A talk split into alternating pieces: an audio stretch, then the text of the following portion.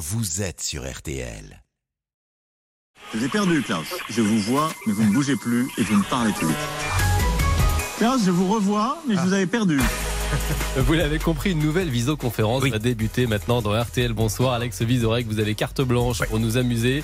Euh, vous vouliez ce soir commencer par une information écologique. Et oui, car c'est le choc. D'après une étude réalisée en Belgique, les pailles en papier et en bambou, présentées comme des alternatives aux pailles en plastique, sont en réalité aussi polluantes pour l'environnement et même plus dangereuses pour notre corps humain. Donc c'est- c'est quand même incroyable. Les pailles en papier sont aussi utiles à l'environnement que Christophe Béchu.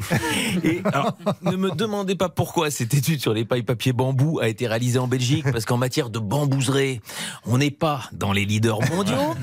Mais euh, heureusement qu'on était là pour s'en rendre compte, parce que si les dinosaures ont disparu à cause d'un météorite, la collision d'un météorite géant, euh, ce serait con que nous, les humains, en disparaissent parce qu'on a mis trop de paille dans notre spritz. et, et donc voilà. euh, Puisqu'on en est là, moi je rappelle quand même à tout le monde, et c'est important, le seul geste écologique qui pourra vraiment sauver notre espèce, c'est la contraception. Et j'ai mon slogan, on est 8 milliards, arrêtez de faire des chiards. Et je vous donne un chiffre. Ça rime? Ben oui, bah c'est bossé mon pote. Une paille en plastique, c'est un équivalent carbone de 1,46 grammes. Un humain, 11,2 tonnes. Ah ouais. Il faudrait donc boire 7,6 milliards de verres avec une paille en papier pour équilibrer l'empreinte carbone d'un seul gosse. On est 8 milliards, arrêtez de faire des chiards. Ah, alors passons Pardon. maintenant à cet hommage Ça sent la mère de famille remontée, excusez-moi. raté, hommage Oui. raté du Oui. ministère de l'Éducation nationale à Martin Luther King. Et ouais, l'équipe de com de la rue de Grenelle euh, a publié une petite vidéo d'enfants reprenant la célèbre anaphore I have a dream. Euh, sauf que tous les enfants choisis sont blancs. Ouais, pas de bol, pas de bol. En voyant la vidéo, Éric Zemmour aurait déclaré moi aussi I have a dream. Et le ministère de l'Éducation nationale l'a réalisé pour moi. Alors, on attend avec impatience euh, la prochaine vidéo pour compenser du ministère qui va rendre hommage à Jeanne d'Arc en ne montrant que des petits Anglais pyromanes. Alors, comment c'est arrivé? Comment est-ce possible? Peut-être que par souci d'inclusivité, le ministère de l'Éducation nationale a refilé le projet à des personnes non-voyantes. J'ai pas l'info, mais c'est une des possibilités. En tout cas, pour rattraper un peu ça, euh, en hommage à Martin Luther King sur cette antenne, je propose qu'on se réécoute un extrait du célèbre discours. Je vous le traduis. J'ai un cauchemar qu'un jour, dans une nation, le ministre de l'Éducation soit Gabriel Attal. Et qu'après avoir pris lui-même le poste d'un homme noir, il foire complètement mon hommage. C'est fabuleux. Bon, revenons quand même à Paris. Oui. Hein, parce qu'il y a une petite page JO. hein, arrive, JO, là. évidemment, à Paris, je peux vous dire, on est prêt pour les JO. Ah. Ça, ça bosse, ça bosse, ça bosse. Euh, pour preuve, David Béliard, l'adjoint à la mairie de Paris, était ce matin, ce midi, je crois même, euh, sur BFM pour en parler. Et il est au fait des moindres détails. Vous avez bien noté les dates au fait des, euh, des JO Vous avez tout en tête? Euh, oui, alors je peux pas vous les donner tout de suite comme ça, mais euh, oui, oui, on voit bien, Oh. on voit bien où c'est. En tout cas, je peux vous dire que ça nous prend beaucoup de temps, oui. vous, vous ne connaissez pas la date des JO Ah, euh, je, je les ai pas là. euh, c'est euh, fin juillet, voilà. Fin juillet, voilà. Alors, c'est l'adjoint au transport. Autant vous dire que le changement à Châtelet, à partir du 26 juillet, va être fluide. Comptez deux jours pour passer de la 4 à la 1.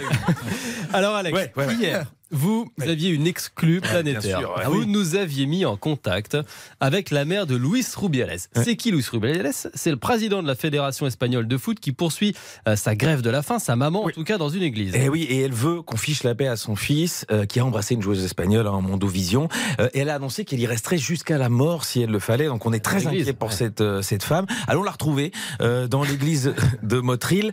Euh, Madame Rubiales, comment allez-vous? Oh là là, Madre de Dios, vous êtes très beau, monsieur. Ah, et bien musclé. Est-ce que vous voulez un petit bisou sur la boca?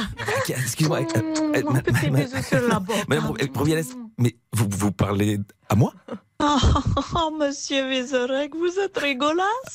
Vous n'êtes pas beau et musclé. J'ai rencontré un jeune homme. Ah bon? Oh, mais il veut pas m'embrasser. Il dit on n'embrasse pas les mamans, les madres. C'est normal ça, non, madame? Louis, c'est particulier. Ils disent sa maman, elle est vierge. Il est pas très malin, mais, mais qu'il est beau. Mais c'est Jésus. Vous le connaissez?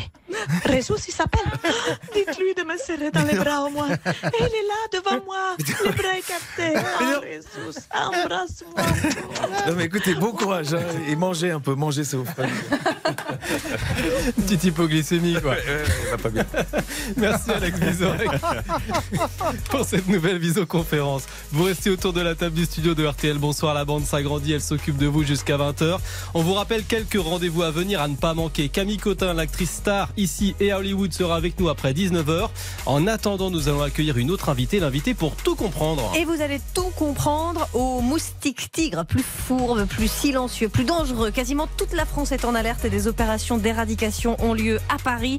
Euh, L'entomologiste Annabella Fayou va répondre à toutes nos questions. À tout de suite. Julien Cellier, Marion Calais et Cyprien Sini. RT.